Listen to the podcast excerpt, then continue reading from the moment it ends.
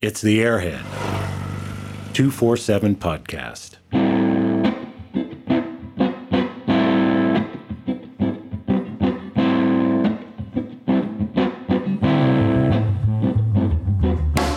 The Airhead 247 podcast, powered by Wedgetail Ignition Systems, state of the art ignition for your 247 Airhead. Proudly made in Australia by motorcyclists who love their BMWs by the BMW Motorcycle Owners of America, who invite you to ride inspired. And Boxer2Valve.com, the premium supplier for all your airhead replacement parts. Now, let's get this thing fired up. Hi again, everyone. This week, part one of a two part chat with George Thomas at Air Support BMW in Kitchener, Ontario. Air Support BMW is the largest full service shop in Canada, exclusively servicing vintage BMW motorcycles. I took that line from the webpage. George came to this work as an airhead mechanic a bit later in his career path. He's had a very interesting and varied career prior to opening Air Support. That's something we'll dig into a little bit later in the program. You can learn more about George and his shop, air airsupportbmw.com or George has an Instagram feed he updates frequently, the good, bad, and ugly, so to speak, of things that happen at the shop there. So you might want to put some eyes on that as well. You've heard me talking about the Survivor Series for a while now, and thanks to everyone for your submissions. Keep those coming. The first one of these is in the latest edition of the BMW Owners News. That's the July 2023 edition. The bike featured is a 1978 gold R100 RS I purchased a few years back. We've talked about that on the show on more than one occasion.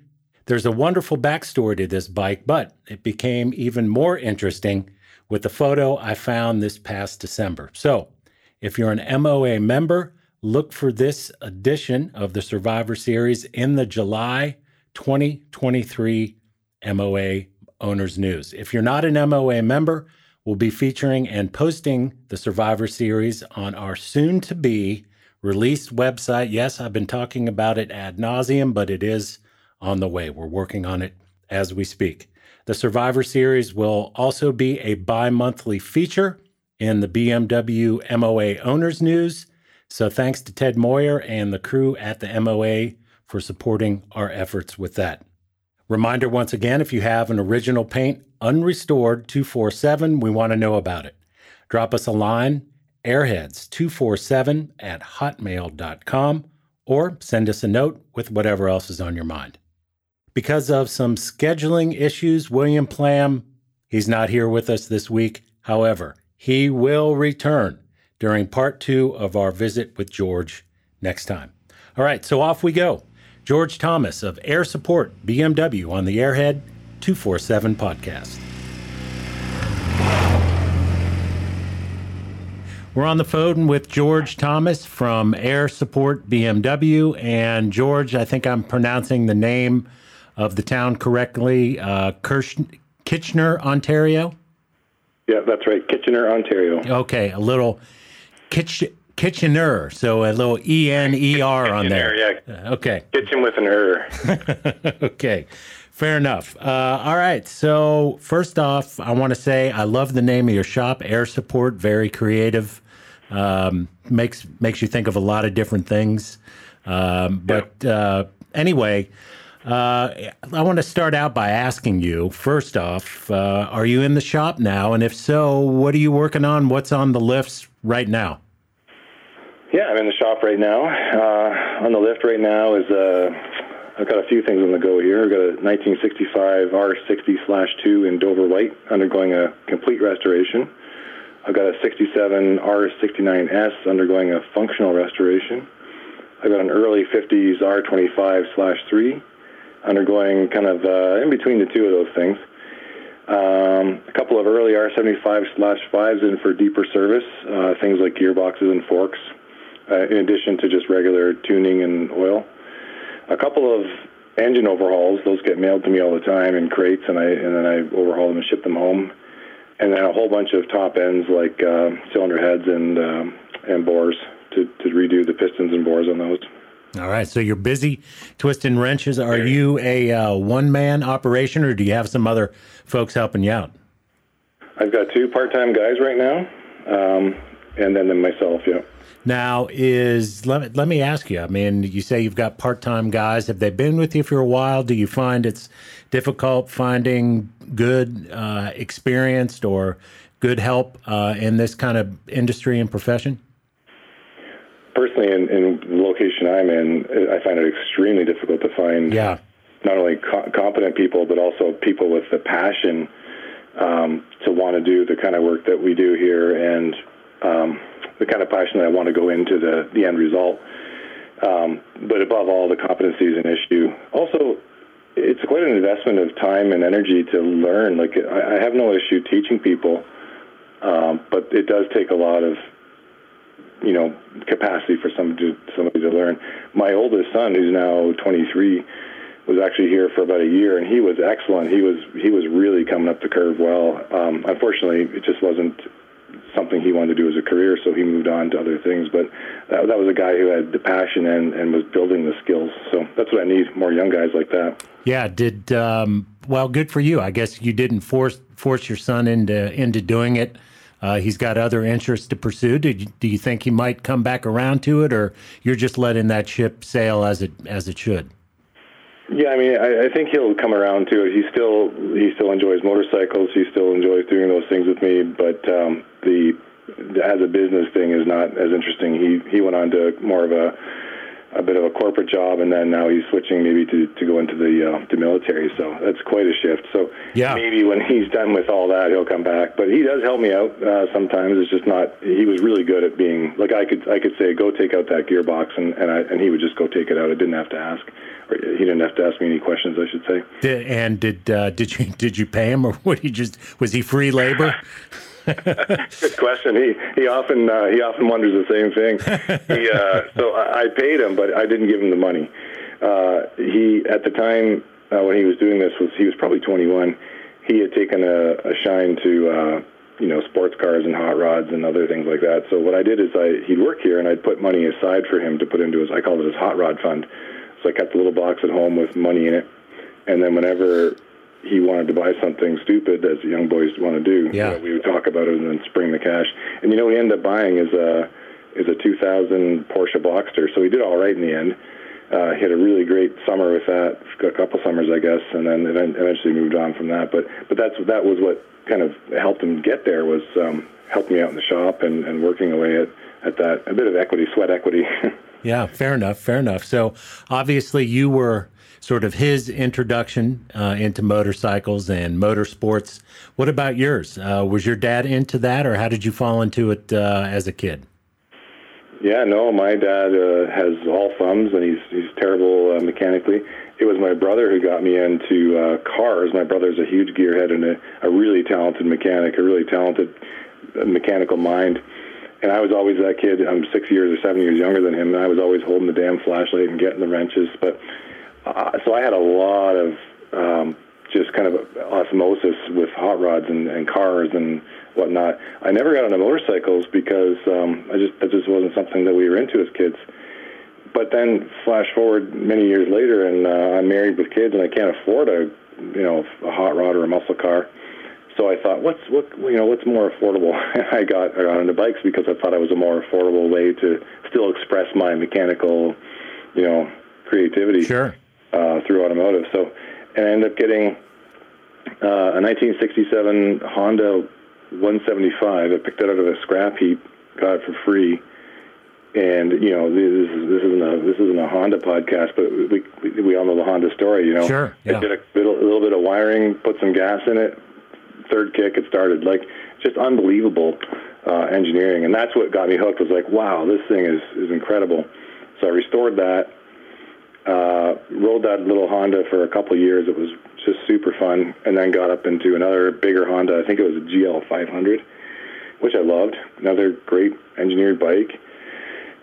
But then there was this this haunting uh, local um, classified ad for a, for a, a BMW R80, and it, it, the ad stayed up forever and ever. And I just couldn't understand why. So I thought, well, I'll give the guy a call. Now let me And, let uh, me jump in. So now, Yeah, what sure. what year was this, and was it like an old school ad? You just see it in the paper all the time, or what? Well, so um, it wasn't an ad. It was uh, this is in the mid 2000s, Okay. and uh, and the bike was in 1987. Uh, and the ad, I don't know if you guys have Kijiji down there, but it'd be similar to Craigslist. Sure. Yeah. That that kind of thing. Yeah, so it was a Kijiji ad. It was up forever, and the price was reasonable, and I couldn't understand why it was still for sale. So I called the guy, or tried to call the guy, and then I understood why it was still for sale. He was just impossible to reach. So I let it go and let it go and let it go. Cut to the end. I finally got to the to to meet this fellow. And uh, do you want to hear the story how I got my? I do. Yeah, of course. Yeah, okay, yeah, because it's a long one. Well, it could be a long one. I'll try and cut it short. No, that's good. Anyway, I, I finally meet the guy, and sure enough, it's a BMW R80 um, with all the luggage and everything on it. Um, European bars. It was really nice, and uh, you know, I didn't really know much about BMWs other than it was all motorcyclists. I think have a certain respect for them. Even Harley guys will will tell you they have a respect for BMWs. I don't think it always goes the other way. So um, that's why I was looking at this bike. I thought, wow, if I could if I could get into a Beamer from a from a Honda, that'd be great. So I meet him. He's a bit of a weirdo, a bit crusty. Didn't really want me to. Didn't want to show me the bike. He just like you know, there it is, kind of thing. Didn't want to start it up. Wouldn't let me ride it. I'm like, what? This? What kind of Yeah. Salesmanship is this? Yeah. Yeah. Like, what? What's going on? Do you want to sell it or not? So I kind of, I kind of walked away from it. and I said, like, if I can't ride it and I can't hear it run, like, well, I can't buy it. So he reluctantly fired it up, and then he said, okay, listen. I'm not going to let you ride it, but you can follow me on your bike, and we'll go out for a ride in the country, and you can just watch me ride it. I'm like, all right, well, at least I get a, a ride. At least I get a ride in the country out of this. Man. So we, we do that. We go we go north and into the hills and uh, ride around. It was a nice ride. And then he pulls over. He must have felt suddenly, you know, safe to do this, and full, pulled over and said, "Here, you you let's switch bikes, and you can ride the bike for a little, ride the BMW for a little bit." I mean, man, this guy is putting you through the ringer on this sale. Hon- Honestly, he, he really, you know, he didn't want to sell it. The Yeah. bottom line is, it was a family member to him, like it is to a lot of us. Sure.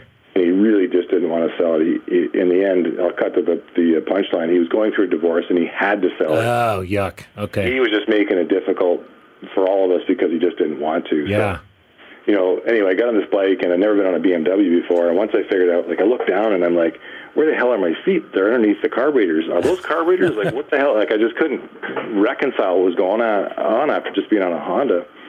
So I get the bike going and, and uh, didn't take me much more than a few kilometers that I just sort of I bonded with this BMW. Like I just couldn't believe like first of all the power curve was so foreign to me compared to the Honda Hondas you have to rev the crap out of. Um, this thing had had torque all the way down, right? You know, you know the story. Yeah. But what I loved the most was was the handling. I just I just remember thinking, if I just think right, it goes right. If I think left, it goes left. Like it just did everything. It was like it was like an extension of my body. And so he let me ride it actually for probably 45 minutes or so. We went for a bit of a ride and Wow. came back, and he, we switched bikes back again. And, and honestly, Darren, I, I, I got back on my Honda and I rode it back home, which was maybe another 20 kilometers. I, I parked that Honda and I never rode it again. I was, I I was, believe it. I was absolutely so hooked. Yeah, yeah, I was believe so it. hooked. So obviously, Yeah. this guy he had the motorcycle, he had the R80 uh, tuned, running quite well. Um, what? Uh, so you said it was an '87, obviously a monolever. Uh, Was black and with red stripes, black with white. I'm trying to remember some Oh, of the colors. the, uh, it was that red that red color they had that year, the Colorado red metallic, I think. okay, yeah, Yeah, yeah. So the bike, the bike was in pretty good shape. It was actually um, maybe two or three owners before me, and had all kinds of service records. But you know, a funny thing about that that purchasing decision of mine though was it had ninety two thousand kilometers on the odometer, and uh, and I thought that was just an astronomical number, and so. Because you know, on a Honda, ninety-two thousand kilometers, the thing would be basically scrapped for the most part. So I, I remember going on some forums like the MOA and others and asking around and, and people saying, "Oh God, no, that's that's nothing." And you know now I, I laugh because I agree, like ninety-two thousand is nothing. But at the time, I remember thinking, "Geez." how does a bike get 92,000 kilometers on it? yeah, no kidding. Wow, that's pretty amazing. So it was uh, a, a standard uh, sort of naked setup on the bike. Uh, no, no fairing, no S fairing or anything like that. Nothing. No, it was uh, optioned out as a European bike with the flat bars, heated grips, mm-hmm. but otherwise bone stock.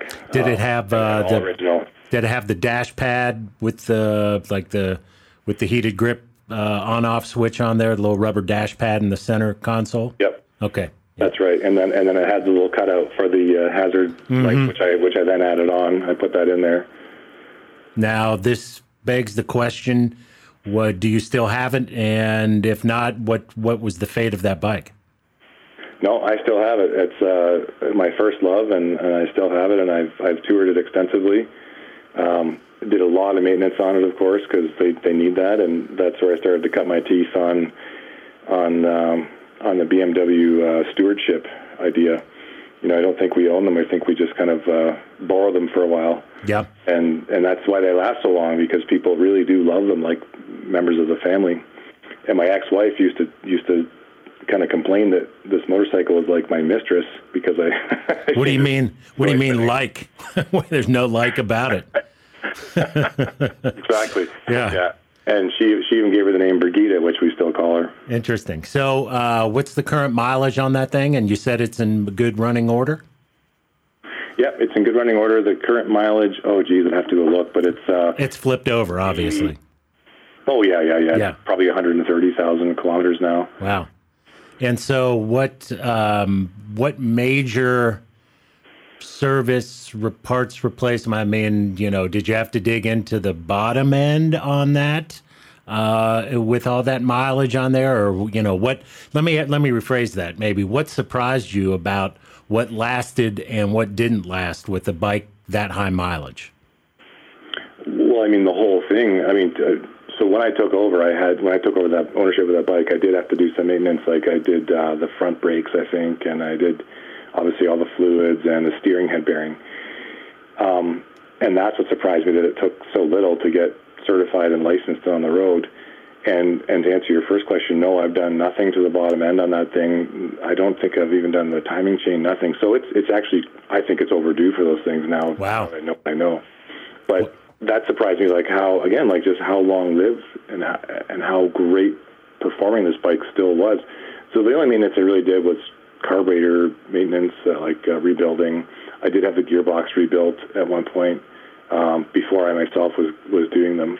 Um, yeah, not much. Really, honestly, not much at all. And it's kind of funny because um, now I tend to over maintain my bikes, my other bikes, and I laugh at that one because I maintain it the least, and it seems always run the best. So, well, that that's interesting, George, because you know I know uh, a lot of mechanics who have shops like you, and they fall into the classic the cobbler's shoes are never repaired category where their bikes oh yeah i'm i got to get around to that or yeah i've been meaning to do this or meaning to do that uh, you may have you may have a project or two like that i don't want to misrepresent uh, what's going on there but uh, it's good to know you know a bike like that you're you're on top of it and keep it in good running order.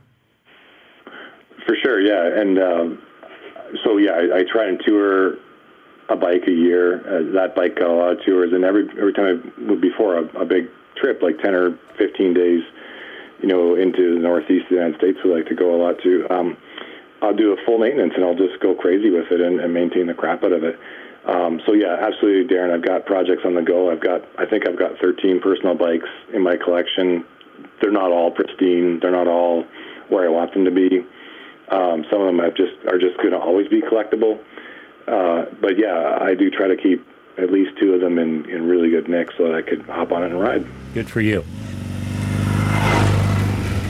One of the reasons so many airheads are still on the road today is because of great parts suppliers and enthusiasts like Boxer 2 Valve. William and Edward Plam at Boxer 2 Valve have years of experience with the 247 Airhead, dating back to their first repair shop and dealership in the early 1980s. Boxer 2 valve stocks and sources only premium parts and tools, so no need to worry if you're getting a cheap pattern or shortcut part. They simply don't carry them. Boxer 2 valve has extensively researched which parts are correct for your motorcycle. Just enter your year and model, and you'll see only the parts that fit your bike. That takes the guesswork out of the ordering process real time stock information that is also available, so no need to guess what may be on back order that could delay your project. Also, if you're digging into a repair for the first time, be sure to check out Boxer 2 Valve's video repair series. These cover both twin shock and post 81 models and are great tutorials that go step by step through a variety of repairs and parts replacement procedures. The video series is a great workshop companion one I've used many times over the years. So, for all your airhead parts needs, boxer2valve.com. That's the number two, boxer2valve.com. Now, back to our conversation with George at Air Support BMW. So, um, let's talk a little bit about how Air Support started and how it evolved, I guess. And uh, I did a you know a little bit of research. You've got a neat video on your website that kind of tells the brief story of uh, what you do and how it's come about. So initially, you started out with a thing called Airhead Parts Online. So that right. how did how did buying that R80 uh, manifest itself into the creation of the first genesis the first genesis of air support uh, back then, which I guess was the parts uh, supplier. Yeah, well, you, said it actually perfectly. That's the purchasing of that first BMW manifested itself into the parts business because I was suddenly a BMW motorcycle owner and found myself really cut off from the supply chain. You know, having a Honda, I was pretty impressed with the the Honda supply chain. I could walk into any dealer and get a and get parts for bikes all the way into the 70s. I thought that was pretty impressive. When I got the Beamer, I, I just was lost. I didn't know where to go of course, we had local dealers, and I did go to them, but found them quite costly. So what happened? It kind of evolved over time, but also very quickly. Um, I went to I went to a tech day, an, air, an ABC Airhead Beamers Club tech day up here in Ontario, and two things happened. First of all, I mean, I found my tribe. I'm like, oh God, there's more people like me that think like this with with great bikes, and, and the second thing was they all we all had the same kind of campfire story of man, it's so expensive to find parts and I can't get parts and yada yada. They're so expensive to come in from the states or whatever. So I I don't know what I was thinking, what craziness came over, but I thought I would start importing parts for the group um, and sort of help hedge that that that pent up need. Um, so I did, and um, I opened up um, a web store um, called airheadpartsonline.com. Tried to stock as much maintenance stuff uh, and common things as I could think of. I got a lot of the, recipe wrong at first because I really wasn't, you know, I hadn't been in the business for more than 10 minutes, but, um, but eventually I figured it out and I had a pretty, I think I had a pretty good representation of what people wanted and needed to maintain their bikes as an alternative to the dealer. I couldn't possibly carry everything, but I tried to carry, you know, what, what the average guy would need. All right. So a couple follow-ups there. So, uh, you say parts were difficult to get and they were expensive. So, from somebody down here in Arkansas, I mean, I'm not terribly far from you uh, in the in the ways of the world. Why the big discrepancy of what we're able to access here in the states, availability and, and price wise, versus what you were having to deal with uh, in Ontario? Yeah, great question. I think it's a couple things. I'm only guessing at some of these, but I think it's first of all, way, way, way more bikes went to the states than came to Canada. So you automatically have even a bigger used market to um, to, to, to, to, deal with.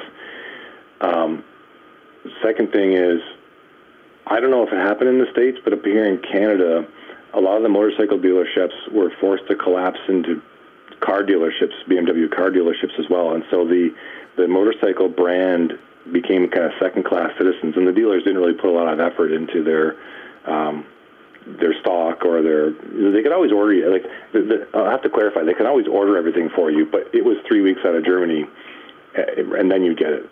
Yeah, right? So and I imagine it was they didn't have them. an afterthought uh, to whoever was kind of helping you.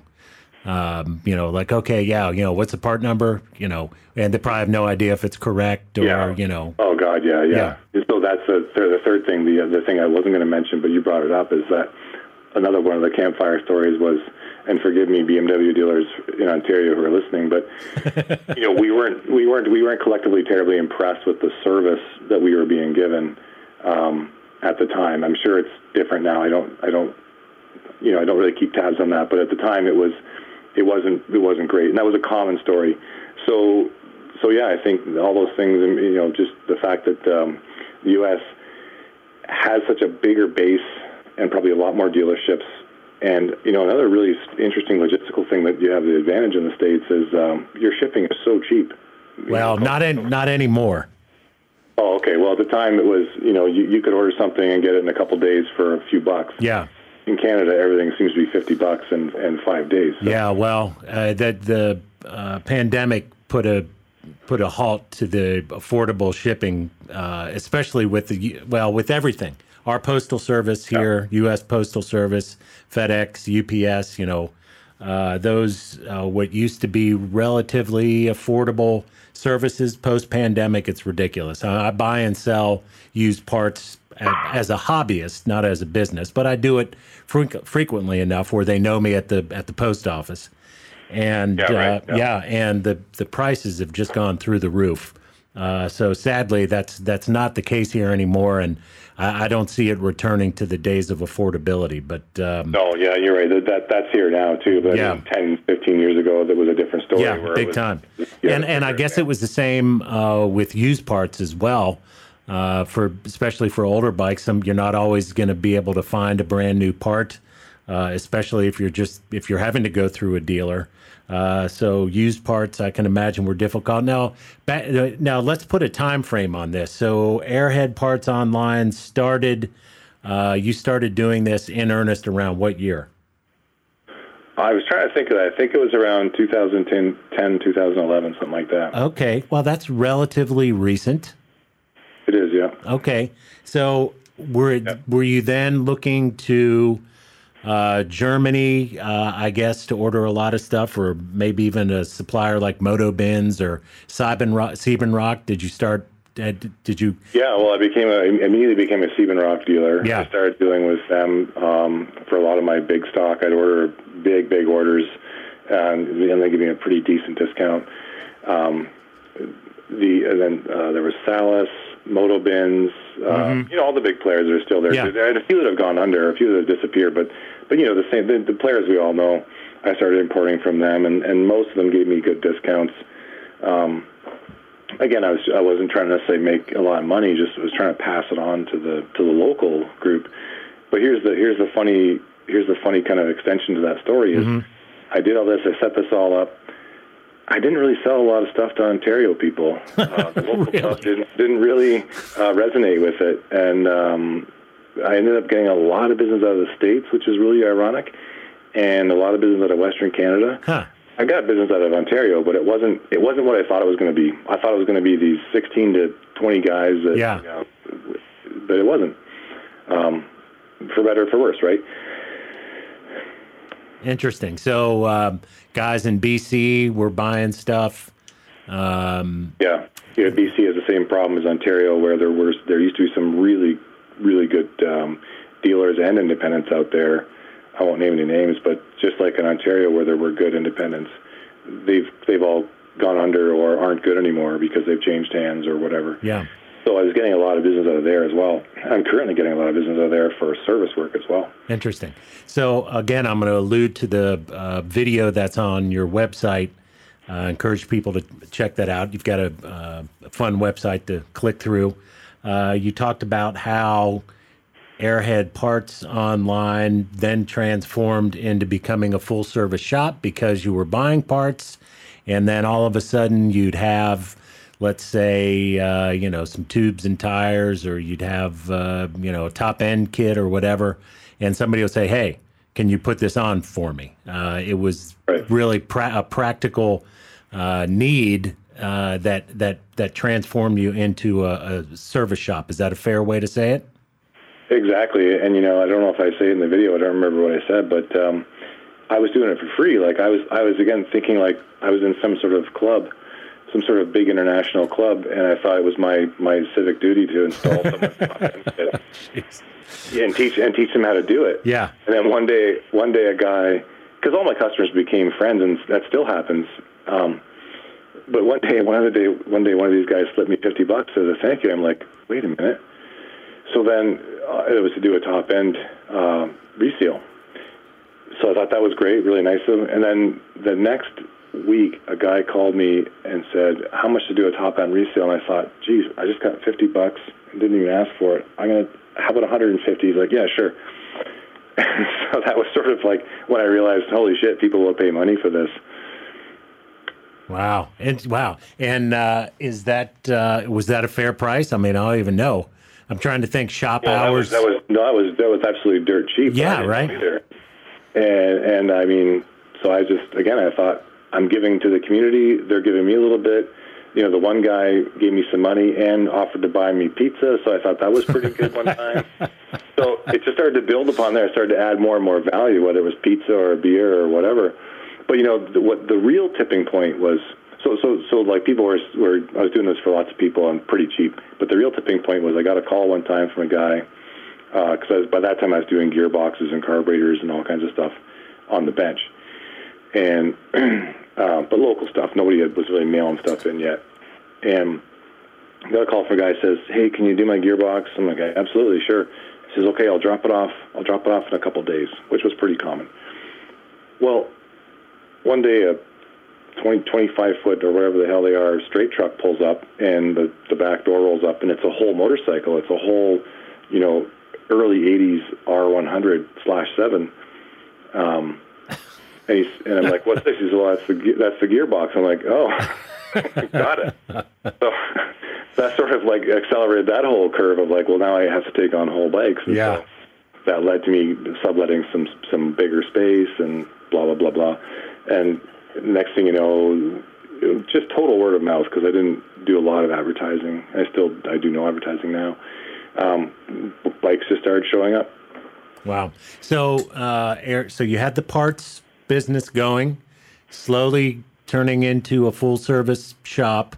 Did you have uh, another part time, full time job, a different career, or how, how was that? How was that? How were you balancing other things in life there? Yeah, great question. So I've always this has always been a side hustle. Uh, I've always had a, a, career. I was in uh, aerospace and uh, robotics um, at, at those times. And the, where this energy came from, so I'd work all day and then I would work until you know midnight, one o'clock at the shop. Uh, I was going through a divorce at the time, and that really propelled. Like, there's just so much energy behind yes. that. It propelled that whole side of the business, and that's really what fueled it for the first long, long time. And, but then, but then the business kind of took on the, the service business took on this whole life of its own.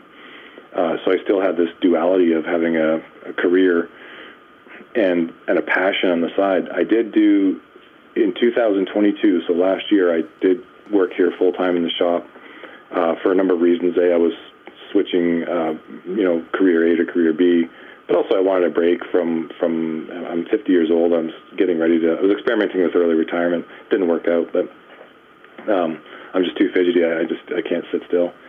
So. Um, yeah, I, no, I've always had a, a full time job, and this has been my side hustle. But I, you know, I get a lot of warnings from people who have kind of done similar things to me. That being opening up a business that's also your passion. Yeah. A lot of a lot of people warn me like you're you're gonna burn yourself out. You're gonna hate motorcycles. You're gonna hate people. so I, I've been listening to that and and trying to like balance um, and make sure that doesn't happen, right? Because I do want to eventually retire and do this as a casual retirement job. It hasn't happened yet, you're saying? Well, it didn't because when I did it last year full time, I could see the wisdom behind those words of you're going to burn yourself out, you're going to kill the passion because it was happening. It was starting to be like, this is a job. I'm not enjoying it.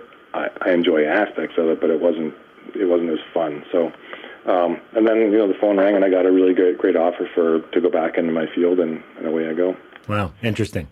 So yeah, and you brought up a good point. I mean, not to get too much on on the side note here, but anybody who's been through a divorce knows uh, you do have a lot of time on your hands when you suddenly find yourself uh, without a partner, uh, maybe that you've had for a while.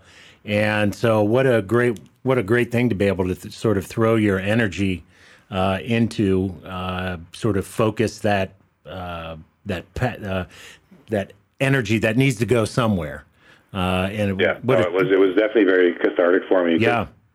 Uh, like staying up till one in the morning programming my website, you know, right. I had to learn how to do that overnight, kind of thing, because I couldn't afford to pay somebody at the time. And and yeah, so you're right. It was it was you know I hate to say I was lucky, but in a lot of ways I used the energy wisely. well, we'll say thanks to your ex-wife then uh, for providing that yeah. opportunity. Appreciate it. Yeah. um, Okay, uh, let's see. Yeah, so all right, I'm just looking over my questions list here. So that answers that. Uh, you're in between. You talked to this a little bit. Uh, Kitchener, Ontario. So you're in between Detroit and uh, Toronto. Uh, Lake Erie's around there. So you mentioned back when you started, you had a mix of clientele uh, from Canadian side and U.S. customers. Uh, what's the what's the status on that now? Yeah, I mean um, it's it's gotten even more uh, mixed. Um, I do get a lot of local business. There's no doubt about it. Uh, but I get a lot of work out of the states, which really really shocks me, and I'm, I'm, I'm actually very flattered and proud of that at the same time, because I've had conversations with people. I, for instance, I talked to a guy in Utah a few weeks ago, and I said, look like you're in you're in Utah and I'm in Ontario. You don't, you know, you could probably find other options. Sure. He said, yeah, but I've been, he said, yeah, but I've been following you on Instagram for years. I love your work. I love your vibe. I want you to build my engine. I'm like, okay, you know, that's a customer I want to work with right there. Right? Yeah, great. I get a lot of work. I get a lot of work out of Texas, uh, California, all through the Northeast. And these are all places that have really well established good shops. So yeah. I'm very flattered that people want to work with me. Um, uh, in addition, I get quite a bit of work out of the west, uh, Western Canada for the reasons I mentioned before. Uh, there's just there's just nobody out there doing it really at, at this level. Um, I don't get a lot of work out of Quebec and Eastern Canada. I don't know why. I think there's I think there's other shops there, and I think they get a lot of work done um, by the the shops in the Northeast United States. That would make sense. Yeah. Yeah. Proximity. Yeah. Yep there's a lot of uh, a lot of branches up that way too. So I, I'm yeah, just, just curious. Then uh, I, have been to Canada a couple times, but not not enough to really know a whole lot about it. Uh, other than to say, I'm curious. How does the border complicate commerce with U.S. customers, uh, or if you're selling a motorcycle uh, between borders, is it a complicated thing to do? No, it's not. And I have a um, I do sell a lot of motorcycles, by the way. I do yeah. a lot of consignments, and I go back and forth. Uh, it's not as complicated as you think, and it's not as expensive as you think. Um, it can be both of those things, but we, we really aim for it to not be that.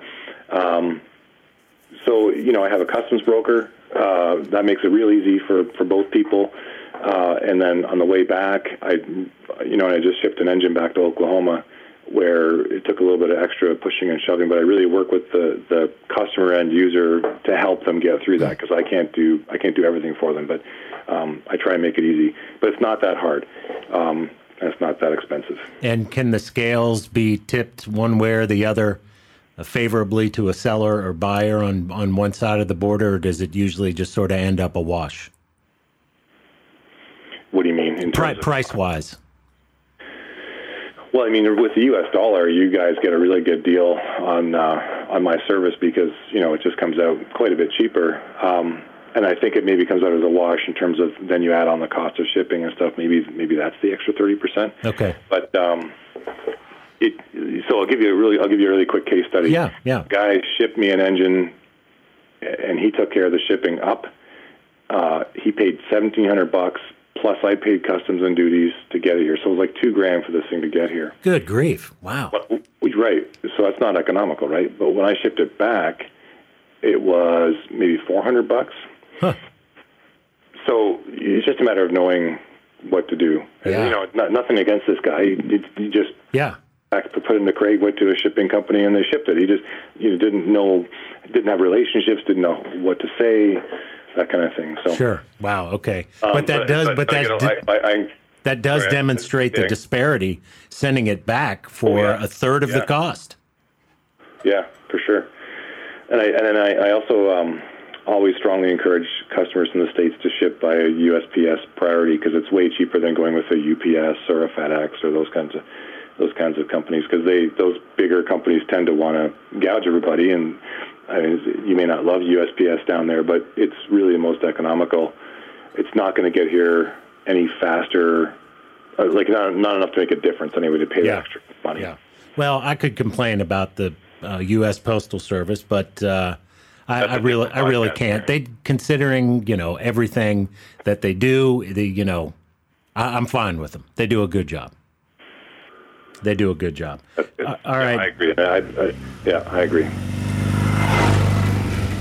We've teamed up with the BMW Motorcycle Owners of America to offer a special membership deal for our listeners. Now, before you think, wait a second, Darren, how much is this going to cost? Let's just stop right here and say it's free.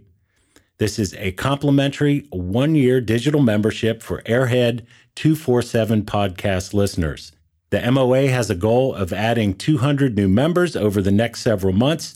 That's a lot, but I think they can reach that goal with our help. By supporting the MOA with this offer, you are also supporting this program. And let's say this again it is free of charge. Visit 247.bmwmoa.org and complete the online form using the activation code Airhead247. That's easy to remember. You'll receive your free one year digital membership, and that will give our program credit for referring you. Or go to the description section of this podcast. We've got a direct link right there. Membership in the MOA offers discounts at hotels, a monthly magazine, great deals on roadside assistant programs, plus a fantastic network of BMW owners that share your passion. All this, plus you're supporting our efforts here with the podcast, bringing you unique insight into the world of the 247 Airhead. That website, once again, for your free one year digital membership, 247.bmwmoa.org. Use the code Airhead247. Thank you very much for your support. Now back to our conversation with George at Air Support BMW. So, George, here's one thing I've wondered. Um, again, uh, I'm going to plead some ignorance. Um, a Canadian BMW as delivered new, uh, was that a Euro spec bike, uh, or was it a US spec bike, or was it a Canadian spec bike when they would come uh, to Canada new from uh, from BMW? What what's the deal there? Yeah, just from my own experience, of course, I've never been a dealer, but my understanding was they were Euro spec bikes. Okay, Um, there might have been some particularities that to do with Canada, but I don't think so. I think it was they were just Euro spec bikes. So, yeah, for instance, I remember seeing just sort of offhand, and it's been a, a minute since I talked to him, but Bob Henig uh, at Bob's BMW, I think, bought a R100R Classic, one of the last of the Airheads. It was a Canadian bike, Yep. uh, and he purchased it from Canada.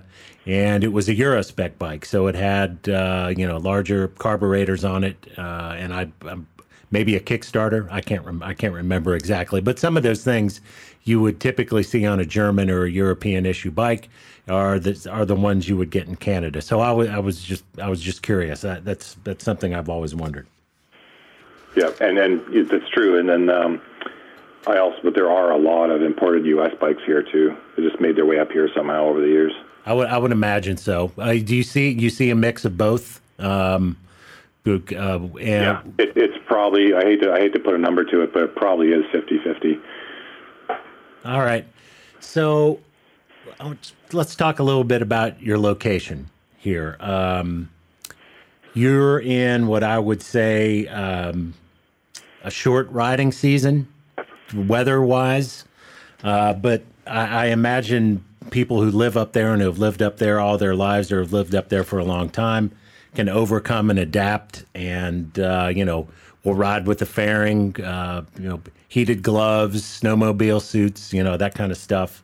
Um, but you've got uh, obviously a longer off season uh, up there. So just tell me a, a, little bit about how that works and how that's might be different for those of us uh, in the states here where i'm at for instance in arkansas uh, in the ozark mountains we used to have winters with snow, uh, but that's changing. And we really maybe have one month or two months uh, where it might be a little bit too cold to ride. But other than that, here we are, February. It was 70 degrees the other day. Uh, and, you know, riding season's kind of started uh, in earnest for us. So tell me about how Canadians and how you sort of handle that up there. Yeah, it's a great question, and you're right. The, the riding season can be short, uh, typically.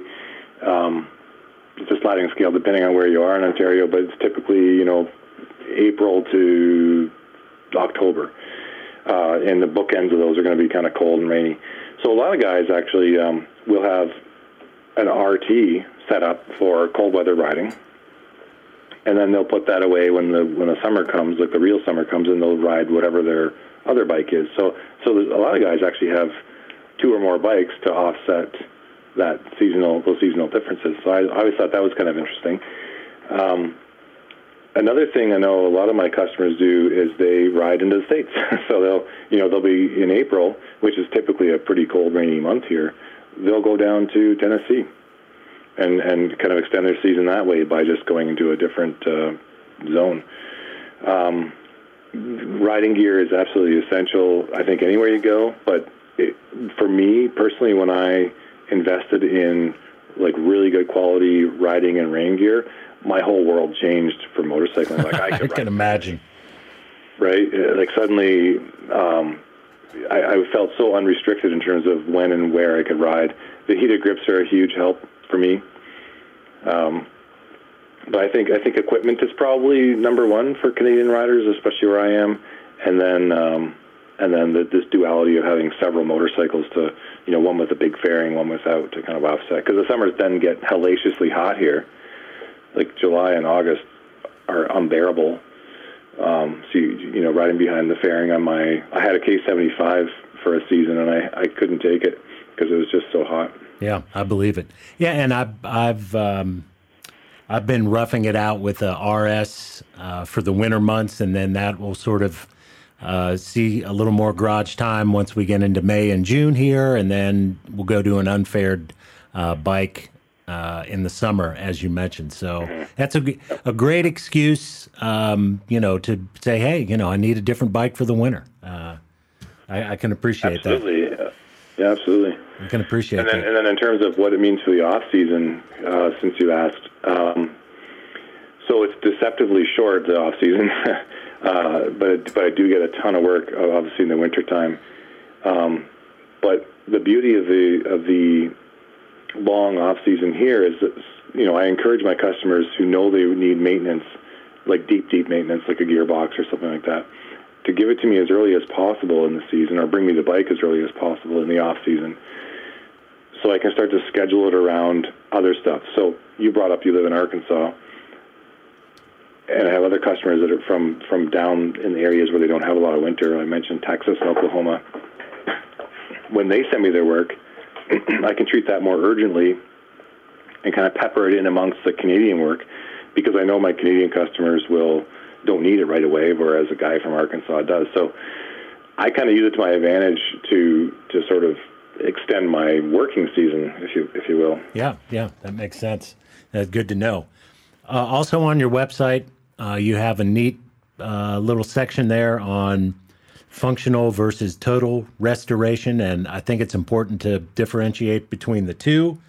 Um, and you offer both services, obviously. Uh, maybe if you could just talk about uh, how you view each of those, the functional versus total, and you know if you had a preference on a personal bike, if if you were to do one, do you prefer a, a patinaed, you know, sort of well worn, well cared for bike versus a, a total restoration? Yeah, it's a great question, and that's uh, the genesis of that of those two differences is is in working with customers and understanding their needs because different people have different wants and needs, and I kind of developed this idea of a functional restoration for the people who who really didn't want to lose that patina that, that they felt they'd earned on the bike or, or that the bike had earned over the years before they got it, yet they wanted it to be otherwise, you know, a really perfect bike underneath. So, so that's pretty obvious. Then I, you know, you you just take off all the stuff that's greasy and grimy, clean it, but you don't change the paint and everything else, and you you make it you make it a perfect running bike. Um, the, the complete restoration is exactly what it sounds like. You know, that's your basic frame off concours level if you want. There's different levels to that as well that people want. But so, so for me, I, I have I kind of I desire both personally. Like I, I like both of those things. My the bikes that I ride, I mentioned my R80s. Kind of a, it's not a rat bike, but it's certainly not pristine. Um, I have an RE, I have an R100 RT that is pristine, but it's originally pristine. I bought it from the first owner, and I've taken as good a care of it as he has. Um, and I like that, you know. And so, but I, but I also like that I'm I'm maintaining the drive line perfectly. If I had an R69S or something like that in my stable, I want it to be perfect, sure, perfectly restored. So, so that's kind of the, where I'm at. Is uh, you know, in fact, I have an R75 slash five, a very early, a very early one. It's I think it's number 735 off the line, so it's quite early. Wow. And I I debated at first, like which which should this be? Should I should I take this down to the frame and and make it a perfect example of, of, of an early bike, or should I honor the fact that it's a good a good original example of an original bike? And I kind of went I kind of went with the second one. I, I, am leaving it alone. I'm just going to make sure it runs well and, and yada yada. Um, I think it's more honorable to that particular bike. But it's really the customer's choice and budget, as it's a big, big difference in budget. You, you start adding paint and whatnot into that, and, and it just starts to balloon. Yeah, and you, I'm glad you mentioned paint because that's where I wanted to go. Uh, I think they're having done this program now for a little over a year and being involved with the motorcycles as long as I have, uh, there there are a number of places who could do a restoration quite well. Um, the number of guys are, are, capable of doing that. We're fortunate uh, in in our hobby that there are a lot of people uh, that can do that. Really, George, in my mind, uh, what it comes down to is when you're doing a restoration and the detail is the paint. I mean, that's the first yep. thing you're going to notice on a bike. Uh, so where, how do, how do you, who do you use? What's your MO on paint? Uh, how, how, do you handle that aspect of it? Because that's really the, the defining factor, I think, on, on a, a total restoration bike. Yeah. So first of all, I'm just going to agree with you. I mean, I, I think that if you were to spend some number, let's just call it twenty to thirty thousand dollars on a restoration, and and it doesn't look perfect, and by perfect I mean like it did from the factory, but new. You you have to yeah, you're really doing yourself a disservice and yeah. bike. Yet I see it all the time because there's there's you know a lot of uh, there's a big difference in abilities between painters and stripers.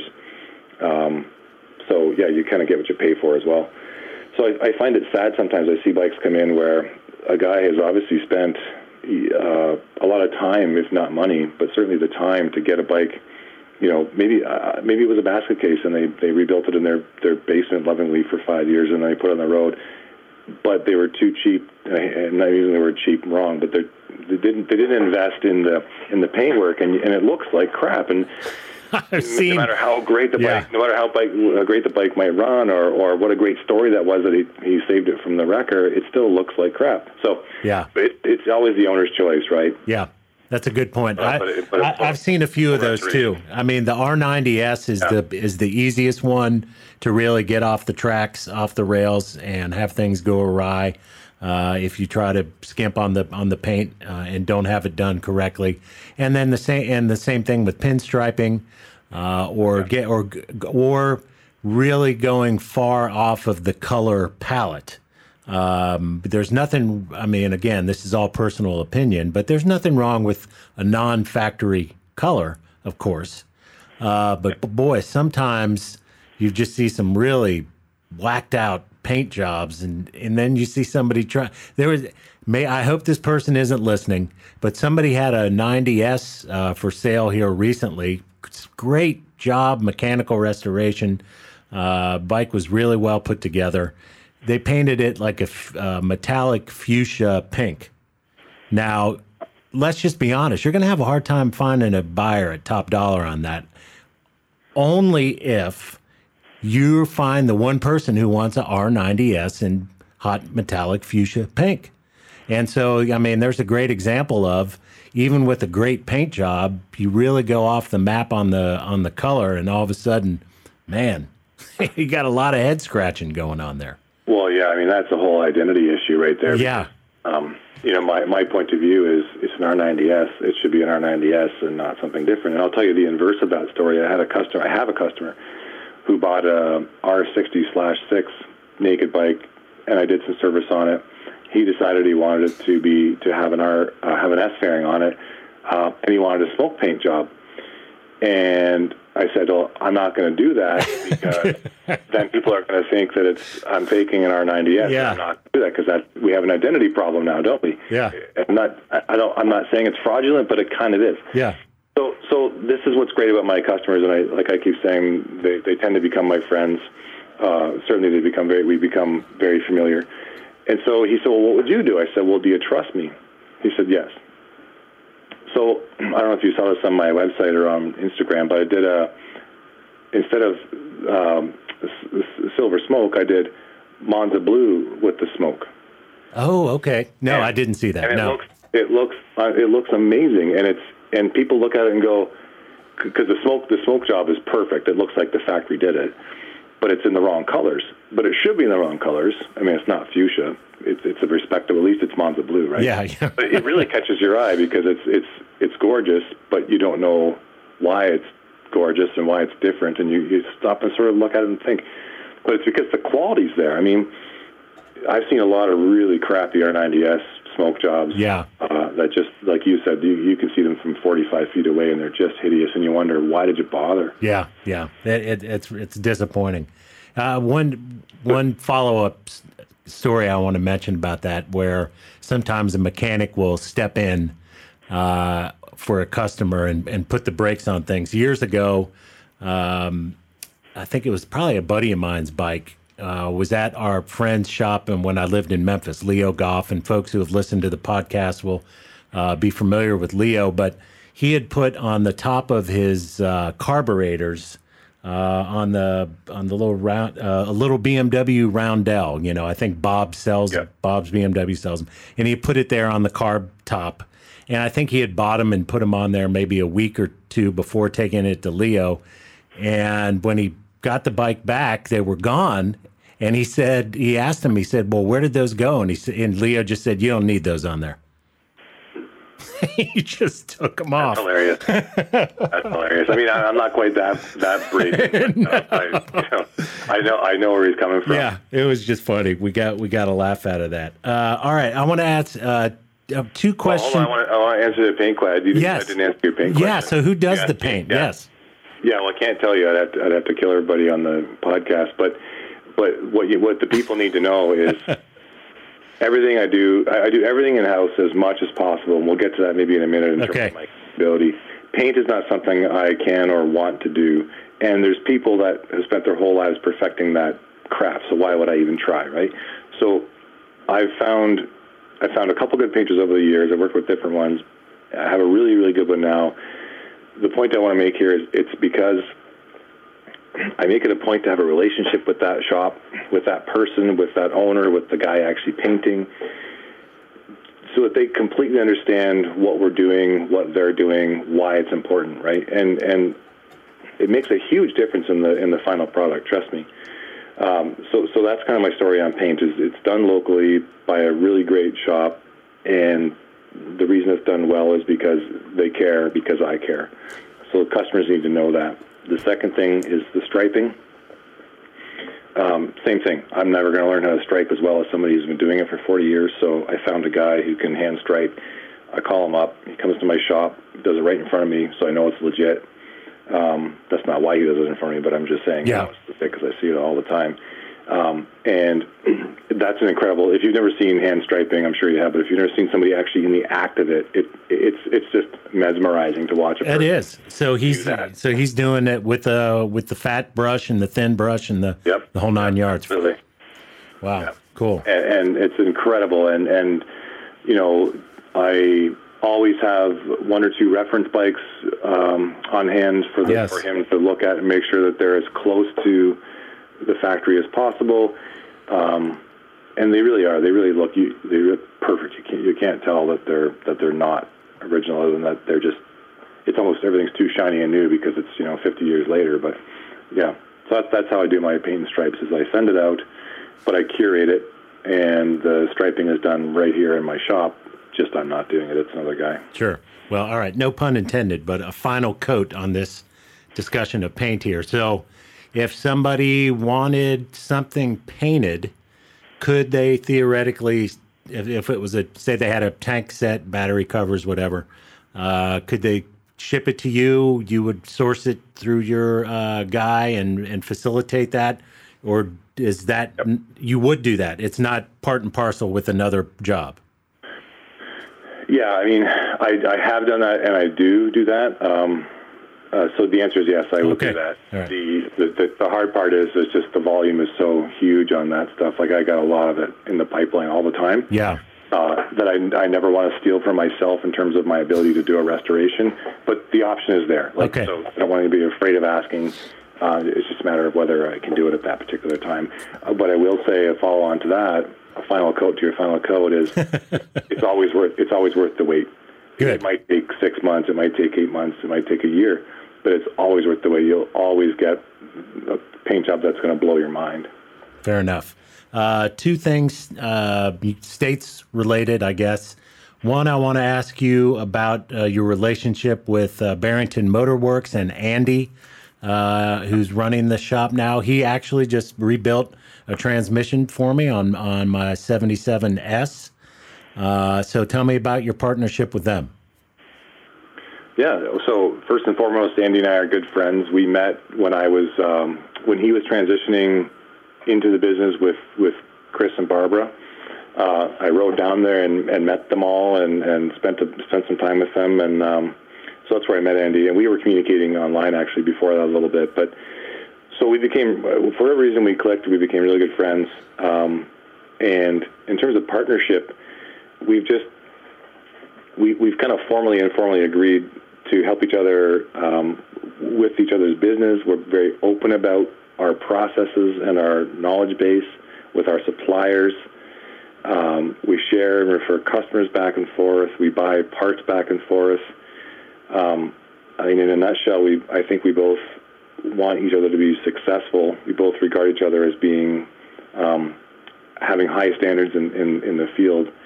Um, so we're just really transparent with each other, and, and sometimes, Darren, we just need a shoulder to cry on. So you know, we Yeah. usually talk at, we talk once a week, usually at least, if not more.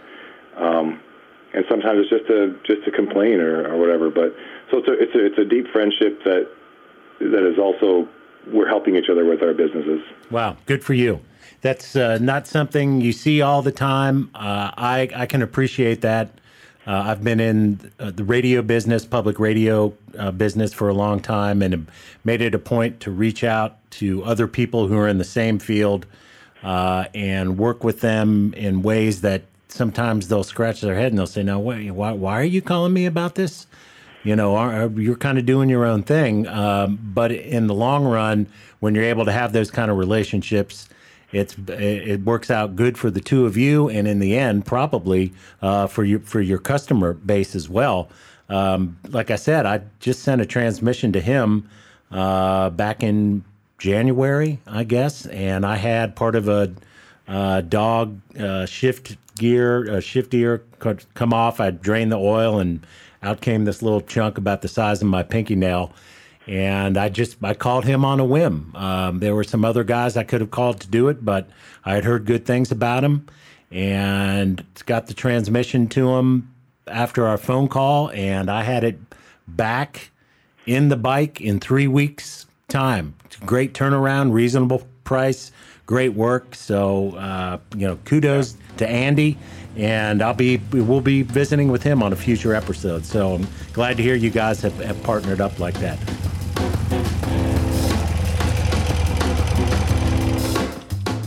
Well, we're going to have to leave it there. We've got a lot more to talk about with George at Air Support BMW next time. Until then, so long, everybody. The Airheads 247 podcast is distributed and produced by From Off Productions. Our producer engineer is Jeff Glover. I'm Darren Dorton. Look forward to catching up with you next time.